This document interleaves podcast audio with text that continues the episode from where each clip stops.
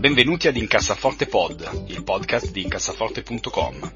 Carlo, Tommaso ed io cercheremo di aiutarvi ad avere una vita finanziariamente più serena ed equilibrata, evitando se possibile di spendere soldi in stupidaggini ed investendo i vostri risparmi in modo sensato. Incassaforte Pod, il podcast di diventare ricchi. Oh, un'ultima cosa, questo podcast ha solamente scopo informativo ed il contenuto non è da intendersi come sollecitazione all'acquisto o alla vendita dei prodotti finanziari discussi. Buon risparmio! Salve a tutti, bentornati ad una nuova puntata di Incassaforte Pod. Io sono Andrea Alfieri, con me c'è Tommaso De Benetti. Ciao a tutti. Che ha appena trasportato una culla per diversi piani di scale, vero Tommaso? Sì, se sentite gente che piange, rumore, eh, fate finta di niente. Io adesso mu- mi muto finché non devo parlare. Ma mio figlio poco fa ha cercato di introdursi nella discussione, quindi un giorno lo avremo magari come ospite. Um, c'è anche con noi Carlo Winkelvoss. Carlo, oh. No, Carlo, quest'anno vi dico Carlo Giudizio perché quest'anno ho il dente del giudizio che ha deciso di fare il capodanno con me, quindi quest'anno devo mettere giudizio. Questi sono i, i segni del destino. Quindi... Ah, come disse Calboni, quello è il dente Calboni. del giudizio. Bravissimo. È il dente del giudizio, molto Molto molto bene. Eh, auguriamo nuovamente buon anno a tutti. Nella prossima puntata forse dettaglieremo il nostro savings rate per l'anno passato, vedremo come avremo risparmiato soldi, ma soprattutto più divertente come li avremo sperperati. Eh, quest'oggi invece abbiamo un paio di email simpatiche da eh, due nostri ascoltatori storici, Andrea e Marco, eh, e poi parleremo di cose simpatiche che ci, danno, che ci danno grande piacere in questo meraviglioso fine 2022, inizio 2023, eh, dove tutto sembra andare per il verso giusto dal mio punto di vista. Eh, Tommaso, vai. Allora, l'email di Andrea dice, so adesso mio figlio ovviamente si, ha deciso di mettersi a piangere in questo momento, quindi preparatevi. Allora, nell'ultima puntata del podcast Guiding Assets, Peter Zeyan risponde così alla domanda, traduco al volo, dove metteresti i tuoi soldi? E rispo- la risposta è questa. Uh, io cerco delle aziende eh, la cui supply chain sia negli Stati Uniti, il cui prodotto sia, eh, richieda un sacco di energia, energy intensive, non so, non so come dire, durante la produzione e ehm, che abbia un mercato dove la domanda per il prodotto sia uh, determinata dalla uh, demografica. Eh, preferibilmente il prodotto dovrebbe essere esportabile. Quindi Andrea ci chiede quanto tenete in considerazione gli elementi citati quando scegliete di investire. Per contesto, Zeyan è un geopolitico di primo livello che nel suo ultimo libro dipinge un futuro non troppo lontano con ben poche rose aspettative. Quindi come tutti gli scrittori di fantascienza in pratica. Esatto, esatto. Ci fosse un maledetto ottimista eh, tra tutti questi che prevedono il futuro. Carlo, cosa ne pensi? Uh, vabbè, boh, nel senso, eh, ammetto che non conoscevo questo, questo Zeyan prima della, della mail di Andrea, no? ho guardato un pochino anch'io chi è. Eh, vabbè, sicuramente con un curriculum di primo livello, però posso dire che ha vinto il, il primo turno del premio Ovvietà 2023, nel senso, eh, dopo quello che è successo negli ultimi due anni, ah beh no, ok, io voglio un'azienda eh, che sta negli Stati Uniti, così non ha problemi con la supply chain eh, dovuti ai paesi esteri, soprattutto asiatici, e che è bella energy intensive perché adesso gli Stati Uniti non hanno più bisogno, eh, non tanto bisogno della di fonti di energia che arrivano da altri paesi, rimane comunque... Io, scusa Carlo, sai che questa sì. cosa dell'energy intensive, cioè perché dovresti desiderare che l'azienda è energy uh, intensive? Perché... Credo, credo intercetto che è dovuto al fatto che in questo momento l'industria americana eh, beneficia dell'energia in America. Esatto, L'America è un enorme produttore di gas naturale oltre che di petrolio. Eh, mentre allo stesso momento le aziende concorrenti che stanno in Europa stanno pagando il gas quattro volte quello che lo pagano gli statunitensi, quindi probabilmente ad oggi, diciamo, a parità di macchinari che vanno a gas naturale, se uno è basato negli Stati Uniti ha un vantaggio competitivo perché paga il gas un quarto. Sì, l'energy intensive in questo, in questo, momento fa un po' il, il MOT, il famoso fossato di cui parla Warren Buffett, no? se sta negli Stati Uniti, cioè diventa quasi un vantaggio competitivo. Eh, quindi eh, sì, bravo, bravo, ottimo.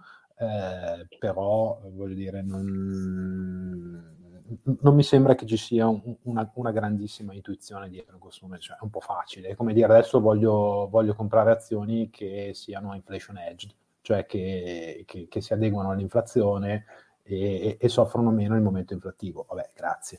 Eh, cioè, se me lo scrivevi cinque anni fa questo eri bravissimo. Eh, esatto, è un po', un po questo il punto. Eh, e poi devo dire c'è una, c'è una differenza, eh, una cosa che vorrei specificare, cioè ehm, Peter Zayan dice qual è un buon business da possedere quest'oggi, no? Eh, nel senso che è chiaro che se io fossi fisicamente proprietario di una ditta sarei più contento eh, no? di avere qualcosa che funziona e consumando molto però, gas naturale. La domanda che gli hanno fatto non è quella, cioè gli hanno detto dove metteresti i tuoi soldi. Eh. Esatto, esatto, cioè e nel brevissimo periodo è, è, chiaro che una cosa di questo genere è, è, ti mette più al riparo da potenziali rischi. Però eh, faccio per dire, eh, recentissimamente, e anticipo quello che sarà il mio, il mio suggerimento della settimana, eh, Eric Kissinger, eh, il, insomma, beh, spero conosciate tutti Eric Kissinger, se non lo conoscete cercate chi è su Google, eh, ha scritto un editoriale per, una, eh, per un quotidiano inglese eh, in cui sostanzialmente, che si intitola eh, Come evitare una terza guerra mondiale, in cui di fatto dice il ruolo della Russia nel, dal punto di vista geopolitico mondiale è troppo importante, non si può eh, fare a meno della Russia sostanzialmente, quindi suggerisce di arrivare ad una, ad una soluzione di compromesso che nel suo caso è di avere eh, paesi satellite fuori, appena fuori dalla Russia entrare nella Nato, quindi una grossa concessione da parte dei russi, e in cambio di mantenere i confini, eh, quindi di riconoscere l'annessione della Crimea da parte della Russia. Eh, ci ho detto, se eh, i politici seguissero il consiglio di Kissinger, domani c'è la pace con la Russia, il gas naturale torna a fluire eh, liberamente e a prezzi bassi e l'industria tedesca dall'oggi al domani perde lo svantaggio competitivo che ha ad oggi nei confronti degli Stati Uniti. Quindi cioè, è un po' poco azionabile come suggerimento, è un suggerimento intelligente ovviamente basato sull'osservazione di, di fatti appunto geopolitici però eh, non è detto che per forza una persona che capisce molto di geopolitica possa darci un suggerimento molto azionabile per quello che è invece il mercato azionario, ecco, mettiamola così. Quindi eh, sicuramente un'osservazione intelligente, ecco, non so se per forza ci aiuterà a, a guadagnare soldi. È ovvio, chiudo, che nel dubbio ad oggi sarei più contento di avere eh, aziende, diciamo, eh, che scavano petrolio tipo la Exxon piuttosto che non eh, le cripto, però questo anche due anni fa, devo dire la verità. Sì, sì, no, poi okay. diciamo che anche il discorso di riportare il, il lavoro negli Stati Uniti, eh, voglio dire, tre quarti delle grandi aziende americane che producono beni di consumo sono diventate quelle che sono esternalizzando la produzione all'estero perché la manodopera costava meno. Famosi Giappone, poi Taiwan, poi Cina, partendo da, dalla fine degli anni 60 in poi. Quindi oggi, certo, oggi è così, però insomma. Sì, okay. quindi direi non, non, seguite per forza, o meglio, se volete seguiteli, ma insomma prendeteli con grano salis e sicuramente non, non farei cambiamenti drastici nel mio modo di investire eh, la, a causa del parere di una persona che a malapena conosco.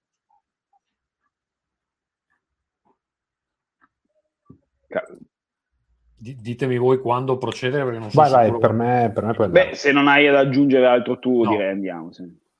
Allora, la prossima email è di Marco, ci dice, leggo su Internazionale un articolo ripreso dal New York Times dove si parla di Africa.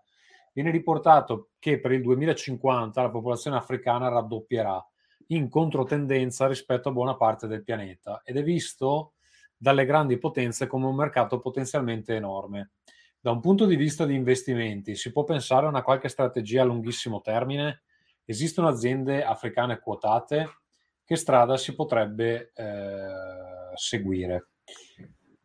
Tommaso, tua pelle cosa, cosa risponde? Allora, io dicevo prima in privato che l'altro giorno mi è caduto l'occhio su un, un report delle start-up africane dove svettava la Nigeria in, in cima fra, fra, quelle che sta ricevendo sta ricevendo fondi e di, di gran lunga era la, la, principale, però siccome siamo molto approssimativi, eh, assolutamente non sono stato in grado di recuperarlo così al volo e quindi eh, ho trovato degli altri documenti, c'è un, un sito che si chiama african.business, che magari è un attimo biased sulla questione, però ha, una, ha delle cose interattive abbastanza interessanti dove potete guardare e eh, per i primi tre paesi, eh, quindi Nigeria, eh, Egitto e Sudafrica, eh, gli investimenti più importanti sono sulla fintech, quindi start-up tecnologiche che, che appunto hanno a che fare con, uh, con fintech. Dopodiché si va generalmente su logistica, trasporti e ehm, telecom, media, entertainment, eccetera. Io ecco, questi dati qua sul raddoppio della popolazione in Africa, ovviamente non ho il contesto, eh, non ho letto l'articolo, sarebbe anche da capire in che condizioni poi queste, queste persone raddoppiano, perché insomma cioè non, non, credo che il benessere in Africa raddoppierà eh, parallelamente al raddoppio delle persone. Eh, quindi per quanto riguarda esistono, allora, esistono sicuramente possibilità di investire in aziende che eh, appunto start-up per quanto riguarda esistono aziende quotate, eh, allora io dell'Africa non mi sono mai interessato mh, particolarmente, ma sicuramente sì, perché ci sono anche degli ETF Africa, eh, se Carlo non, non, mi, non, mi, smentisce, su cui però investire è un po' un rischio, ecco, diciamo così. Sì, cioè io dico la mia, a me sembra tanto un po' una di quelle cose da uno di quegli slogan da, da stampa generalista, tipo il futuro sono i frigoriferi intelligenti Boh, probabilmente può anche essere così, però c'è talmente tanta incertezza. Da qui al 2050 che cioè, non ci voglio neanche pensare io a programmare un investimento eh, eh al 2050. Eh, come dicevi tu giustamente, raddoppierà la popolazione. Sì, questo è un indice di economia in crescita, di maggiori risorse, non lo sappiamo. Eh, voglio dire, c'è talmente tanta incertezza insieme a talmente tanto rischio politico in Africa che francamente io non, non, me la sentirei di fare programmazione sull'Africa. Poi siamo sempre lì, se uno ci vuole mettere l'1 o il 2% de- della sua ricchezza, per carità, eh, magari, magari gli va bene e ottiene un grande successo. Per il resto mi accontento già del rischio, che per i miei gusti è anche troppo, degli ETF aggregati dei paesi emergenti, no? Eh, adesso in questo momento, per esempio, si parla molto di Brasile, Brasile sia molto sottovalutata come economia. Eh, poi vai a vedere gli emergenti negli ultimi, negli ultimi dieci anni, non dico che sono quasi a somma zero, ma eh, siamo lì. Naturalmente l'economia è ciclica, quando va bene magari l'Europa vanno male gli emergenti, poi vanno bene gli Stati Uniti e, e, e viceversa. No? Eh, quindi può darsi tranquillamente che nel giro di qualche decennio eh, l'Africa si ritaglierà, ma inevitabilmente probabilmente si ritaglierà uno spazio nell'economia mondiale, se non altro perché bisogna sempre andare a cercare eh, nuove, nuove, fonti di guadagno. Uh, allora, la però... leggenda dice che i cinesi si stiano comprando l'Africa, però è una ma... notizia che non ho modo di confermare. Ma no, ma eh, ci sono sicuramente investimenti molto forti in Cina, però è tutto molto, tutto molto generico, tutto molto ho sentito dire, hanno detto, ho visto, sembra che... Eh, io faccio un, un, ragionamento molto più concreto personalmente. Eh, ho passato i 40 anni, mi interessa l'orizzonte di investimento azionario soprattutto eh, per i prossimi 20 o 25.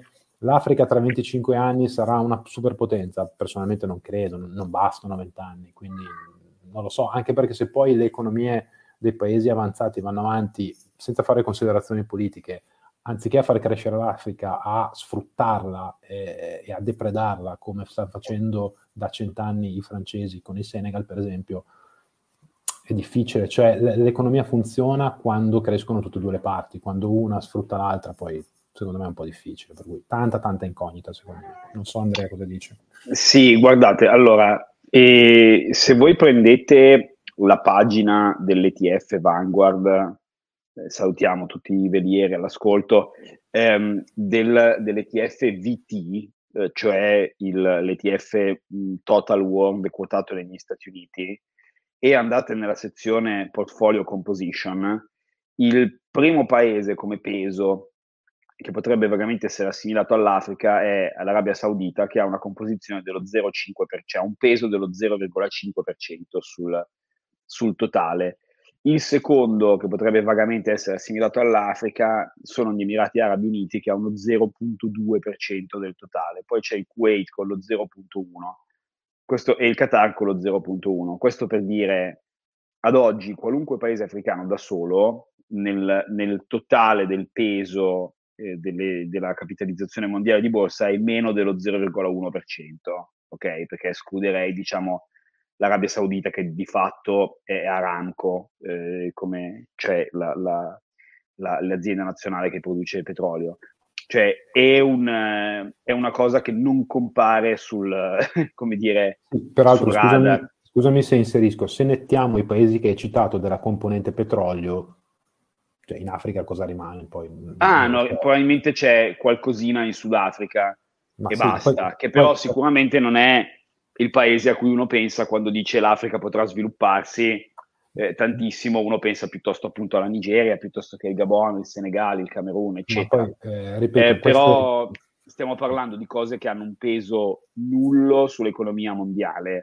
Eh, non è detto che ad una crescita demografica corrisponda un'espansione del mercato. Eh, guardate la popolazione del Bangladesh o dell'Indonesia. L'Indonesia è tipo il quarto paese più popoloso al mondo, se non ricordo male, ha più di 240 milioni di abitanti e l'Indonesia non se la caga nessuno dal no, punto ma, di vista no, dell'azionario. Ma peraltro, peraltro eh, un, un'altra narrazione che gira sull'Africa è, vabbè, l'Africa non ha il petrolio ma ha un sacco di sole, quindi noi la pannelliamo tutta a pannelli e diventerà il nuovo petrolio perché fornirà energia a tutto il mondo.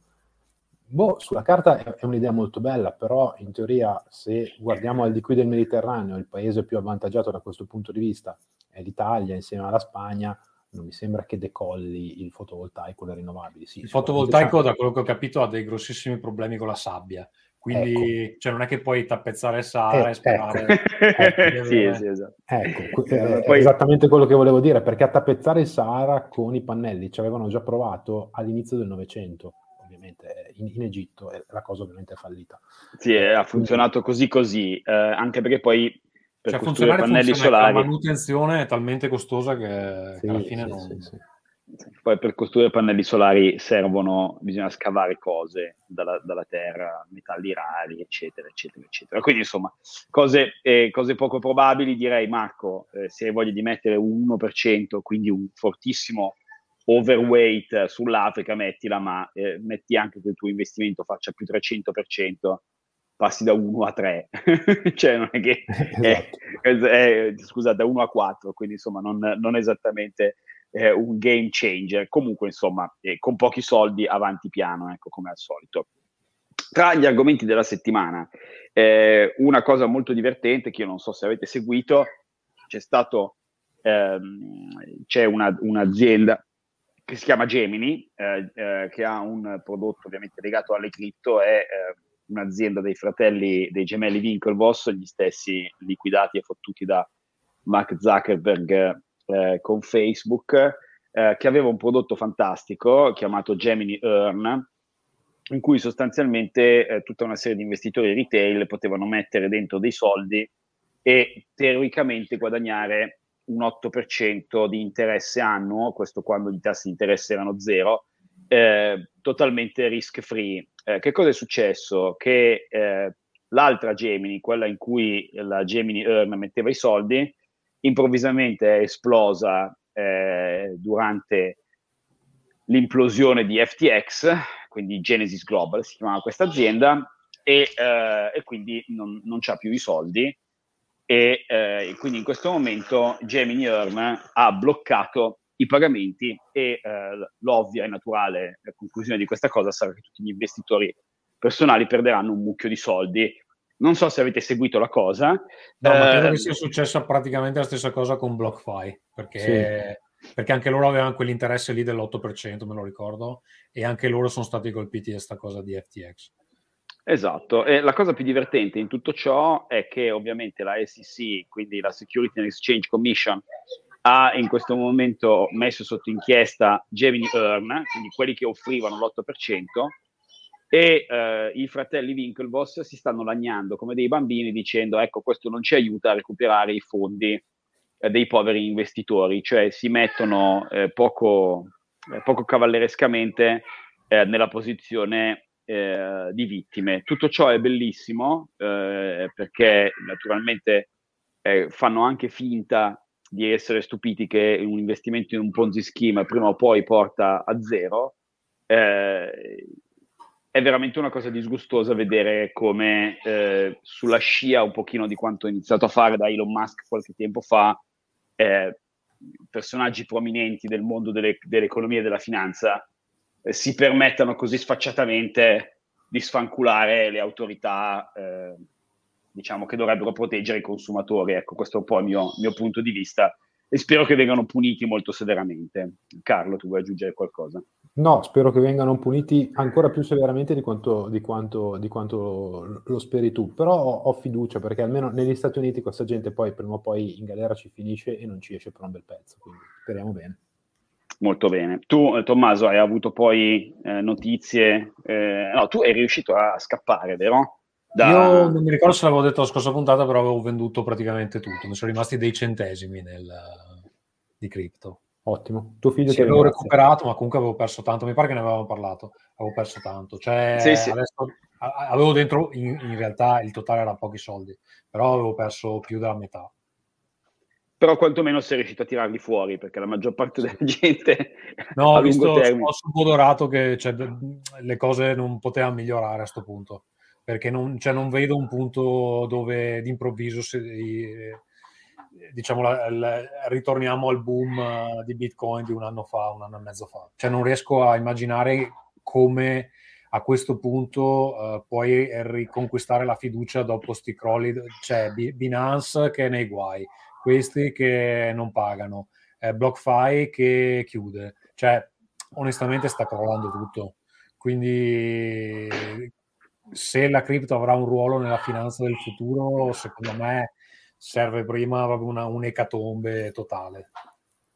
Sì, sì, infatti, I, i, massimalisti Bitcoin. Anche perché, cioè, al di là dei massimalisti Bitcoin, cioè, c'erano le istituzioni che stavano entrando sulle cripto, eccetera. Cioè, a questo punto non, non puoi più convincere le pensioni a investire in cripto, cioè, e ti serve quella gente lì se vuoi dargli un po' di uh, credibilità. Un po' di credibilità. Certo, certo, certo. Vabbè, comunque vedremo come, come funzionerà. Uh, io passerei, uh, dopo, dopo, felicitarmi del fatto che Tesla uh, ieri notte ha tagliato i prezzi fino al 20% delle proprie macchine, sia in Europa che negli Stati Uniti. Se volete potete comprarvi una Model 3 con, al 20% in meno di quello che costava l'altro ieri, sarà felice chi l'ha comprato una settimana fa.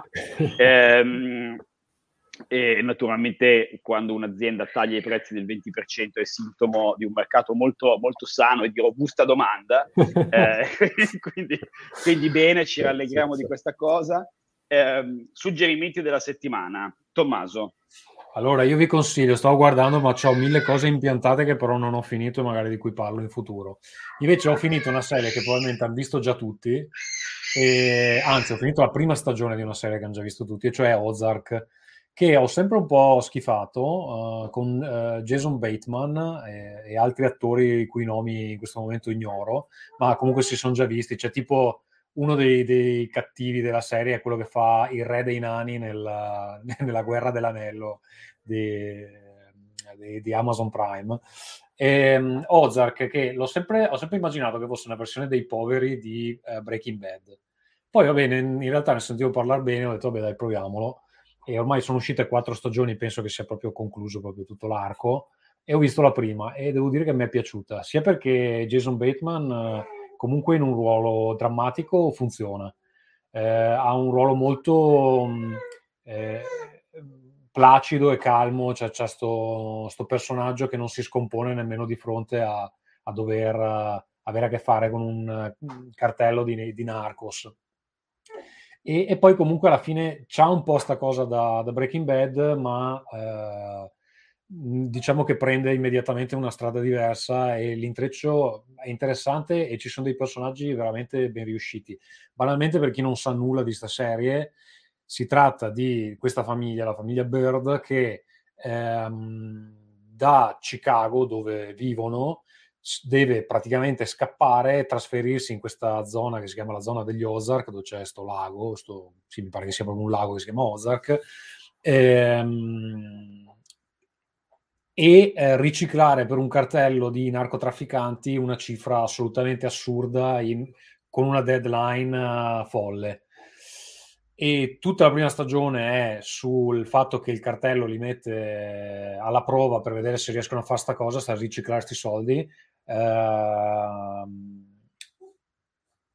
e poi adesso ci sono altre tre stagioni, vediamo cosa succede perché alla fine ovviamente, fine della prima stagione c'è un, c'è un colpo di scena abbastanza pesante. Però è bello perché comunque le relazioni delle, all'interno della famiglia sono molto tese per varie ragioni che vi lascio scoprire se non l'avete visto. E comunque non, cioè non ricalca molto la, la, formula alla Breaking Bad che, che, dicevamo, cioè c'è questo qui che sa di fare un lavoro del, di merda, lo fa perché deve proteggere la sua famiglia, eh, e si inventa eh, vari modi creativi di riciclare denaro, mentre in Breaking Bad era di, di, fare, fare Matt. Però sì, se vi piace un po' quel genere lì, eh, devo dire che, che ha dei, dei, punti di forza, cioè, so, soprattutto a me piace, c'è una famiglia di redneck della zona che interpretata molto, in maniera molto convincente, che ha un ruolo importante nella, nella serie. Quindi è su Netflix, eh, è bella, ve la consiglio. Molto bene, io, io volevo, mi, mi, interessava Tulsa King. Da, io lo sto guardando, è molto da carino. Scaricare. È molto carino.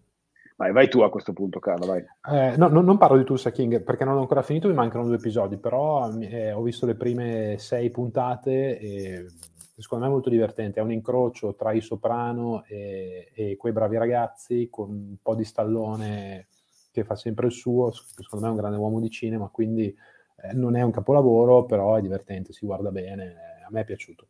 No, questa settimana mi consiglio una cosa un po' diversa. Ultimamente, ogni tanto ne abbiamo parlato di sfuggita qui sul canale, sono un pochino più attento al discorso della, della privacy e dell'utilizzo dei, dei, del computer, del cellulare, eccetera. E eh, pur essendo ormai da anni utente dell'ecosistema Apple, quindi Mac, iPhone, iPad, al quale non rinuncio per tutta una serie di motivi, eh, complice il fatto che ho acquistato, lo dicevo in qualche episodio fa, il, lo Steam Deck, cioè quel, quell'aggeggino per, per, giocare con il computer, che però quando l'attacchi a un, a, una, a un, monitor diventa di fatto con una tastiera o un mouse un computer vero e proprio, ho, sono tornato perché l'avevo pizzicato un po', spizzicato un po' negli anni su, eh, su Linux come sistema operativo.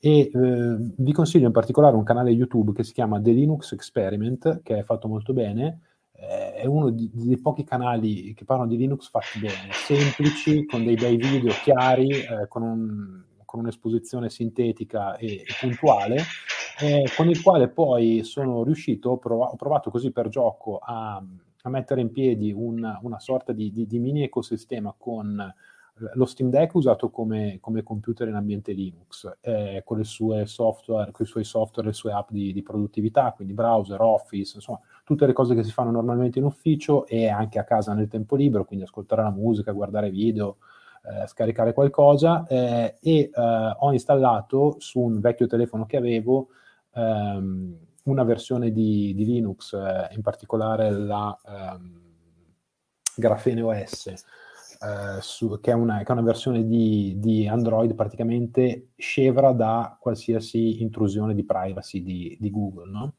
E eh, francamente non si perde praticamente nulla rispetto a quello che potete fare, anzi direi veramente nulla, rispetto a quello che potete fare con, con un Mac o, o, con un PC Windows, eh, però avete la, la sicurezza di, di, non essere, di non essere un prodotto cioè tutto quello che fate rimane per voi, non, i dati non vengono trasmessi in nessun modo a nessuno e è bello, è una bella sensazione. E qui viene la domanda spontanea, cosa ci nascondi Carlo? Quante bombe no, stai costruendo? Sapevo, sapevo, che l'avresti chiesto, ma, ma, ma, in realtà niente, eh, niente però l'ho fatto così un po' per gioco, un po' tipo il, meccano dei grandi o il meccano dei nerd se volete, eh, però veramente Linux negli anni ha, non, non, è per tutti, cioè non, non, potete darlo in mano a un boomer probabilmente, ma eh, comunque negli anni ha fatto veramente passi da gigante e se non vi mettete a pasticciare con il terminale che rischiate rischiate di rompere qualche cosa eh, e lo usate in maniera un po' ignorante, così punta e clicca come se fosse un, un, Windows o un Mac, una volta che vi siete abituati un po' dove sono i menu e, e alle icone magari un po' diverse, ragazzi funziona, o, oltre ad essere gratis. Sì, Quindi, sì, Linux è, è, stupendo, poi in pratica per me è soppiantato totalmente dalla, dalla facilità e la basonità delle cose Apple, che essendo io oramai fermamente una, una persona anziana, chiaramente mi aiuta molto bene. Eh, io suggerisco, metterò poi il link nei commenti, eh, l'articolo di cui vi parlavo, quindi lo, l'opinione di Kissinger sulla, su come evitare una terza guerra mondiale, che potrebbe essere un suggerimento intelligente da seguire. Eh, si trova comunque, eh, se mettete su Google Kissinger www.spectator.co.uk, Uh, vi, esce, uh, vi, esce, immediatamente, appunto la rivista si chiama Spectator, uh, nel, nella UK, è m- molto bello, molto ben scritto, non è neanche tanto lungo e insomma Kissinger ha, mi pare, 196-197 anni, ma è uno che ne ha viste abbastanza eh, in giro per, per, il mondo, quindi vale sempre la pena eh, ascoltare, soprattutto perché con grande eh, educazione e grande low profile comunque va un po' contro eh, quella che è la, la, la, tendenza attuale di dire dobbiamo assolutamente liberarci della Russia, eh, renderla una potenza impotente, eccetera, eccetera. Quindi eh, quando una persona intelligente di grande esperienza, per non dire molto vecchio, eh, parla, eh, secondo me vale la pena ascoltarlo, non significa che io abbia la scienza infusa, ma sicuramente è un'opinione da, da tenere in considerazione e, e, da pesare. Speriamo che lo facciano tutti. Uh, bene, allora, come promesso, la prossima settimana o la prossima puntata probabilmente vi parleremo dei nostri risparmi durante l'anno 2022. Io non so per voi, per me è stato un anno piuttosto buono. Um, e niente, vi ringrazio, vi saluto. Ci sentiamo nelle prossime settimane. Io ringrazio quindi Carlo Winkelvoss che continua. Ciao a tutti. Così. Eh, ringrazio Tommaso De Benetti. Ciao, ciao, ciao a tutti. Mi trovate su Twitter a t, at t De Benetti finché Twitter dura, perché oggi hanno già disattivato i collegamenti con le app terze parti e secondo me sta, sta per implodere tutto, però vediamo. Io, io, l'altro giorno ho provato a usare Mastodon e sono svenuto dopo due minuti. Comunque. Sì, sì, beh, ma non credo che ci siano alternative a Twitter. È chiaro, che, è, è, chiaro, è, chiaro che, è chiaro che quando, quando Musk ha licenziato a metà delle persone e tipo il giorno dopo la gente diceva ecco vedete funziona ancora benissimo ti viene da pensare sì se io da una macchina stacco il motore e sto andando in autostrada per, per un qualche centinaio di metri o in discesa poi magari esatto. poi si ferma insomma. vediamo che adesso pian piano non funzionano i pezzi ma ma molto, molto, molto bene. Sentite, eh, io vi ringrazio, vi saluto, ci sentiamo, ci sentiamo presto. Ciao a tutti. Ciao. Ciao.